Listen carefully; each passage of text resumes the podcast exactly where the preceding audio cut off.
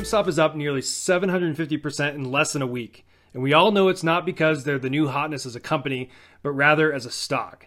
This is an absolute phenomenon that the market as a whole is struggling to come to terms with. This was like a run on a bank, except most people profited and a small number lost big.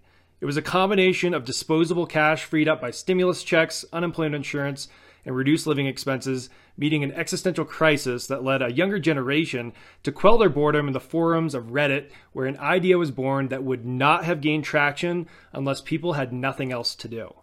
Then you throw in FOMO and just fear in general, and you have stocks surging to unfathomable levels. It turned out to be a watershed moment that arguably eclipsed the hysteria that surrounded the collapse of Enron.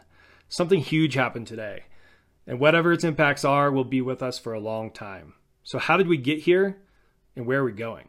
Well, it all started on the subreddit Wall Street Bets. A group of bored and bullish Robinhood investors got together to take on the establishment. And it's almost too perfect that a lot of this activity occurred on Robinhood's app, as this became the new age stealing from the rich to give to the poor, the central narrative behind the original Robinhood. In all fairness, the aims of these investors was far from charitable, but they have leveled the playing field in an unprecedented way. So, how did they do it?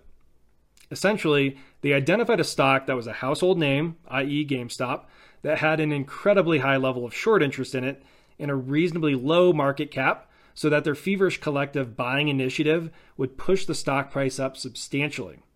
So many people don't understand what it means to short a stock, other than it means you're betting against the stock price. So the way that the fat cat hedge funds typically short a stock is by borrowing the stock from their broker, which they sell at the then current price, with the hopes that they can buy the stock back later on at a lower price to return to the broker. So the difference between the price they sold the stock at originally versus what they buy it back at is the profit or loss that they realize on the transaction. So, how did this play into the hands of the Robinhood army? Well, the problem with shorting a stock is that when the price goes up, you're losing money because you'll have to buy the stock back at a price that is more than what you sold it for. And not only are you starting to worry, but so is the broker who lent you the shares. After all, they want to be repaid in full with interest on their loan. So at a certain point, when they feel like your ability to return the shares is quickly diminishing, they demand that the shares be returned now, which means you have to buy the shares back right now to return to them. But as we discussed before, when there's more demand to buy shares than to sell, surprise, surprise, the stock price goes up. And the problem is that as the price goes up, more and more people are either forced to cover their position or they lose their nerve since losses are theoretically unlimited for short sellers.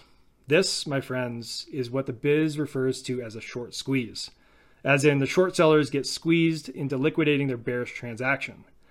The result is a stock price that explodes as fear breeds fear for sellers and greed breeds greed for buyers, seeing the price skyrocket.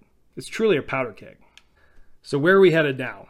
These investors and droves more who witnessed the success of this strategy are hunting down stocks that have low market cap and substantial short interest. GameStop revealed the playbook, the template for which to replicate to the demise of anyone caught holding the bag in terms of short interest. They are losing, and they are losing big. But don't forget, most of these companies kind of suck, which is why people are betting against them. So when these valuations balloon, the retail investors who are too late to the party will lose and lose big as well. The winners will be those at the top of the pyramid scheme. And maybe Ponzi scheme is the better analogy since the profits for the majority of retail investors will come from those who got to the party late, so long as the investor leaves the party before the cops break it up.